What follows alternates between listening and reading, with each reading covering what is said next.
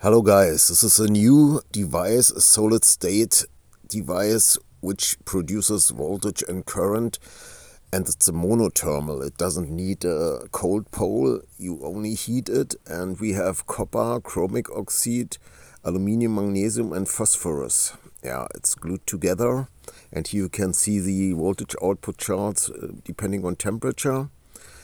And here we have all the applications, residential applications in a house, and you stack them together.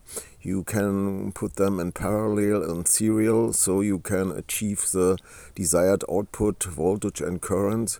And here you can see where you can put it in a house or in a greenhouse, and yeah, we can put it on a roof, together with solar panels to increase the efficiencies of the house. And here you can put it on a plane or on a car, BMW sports car.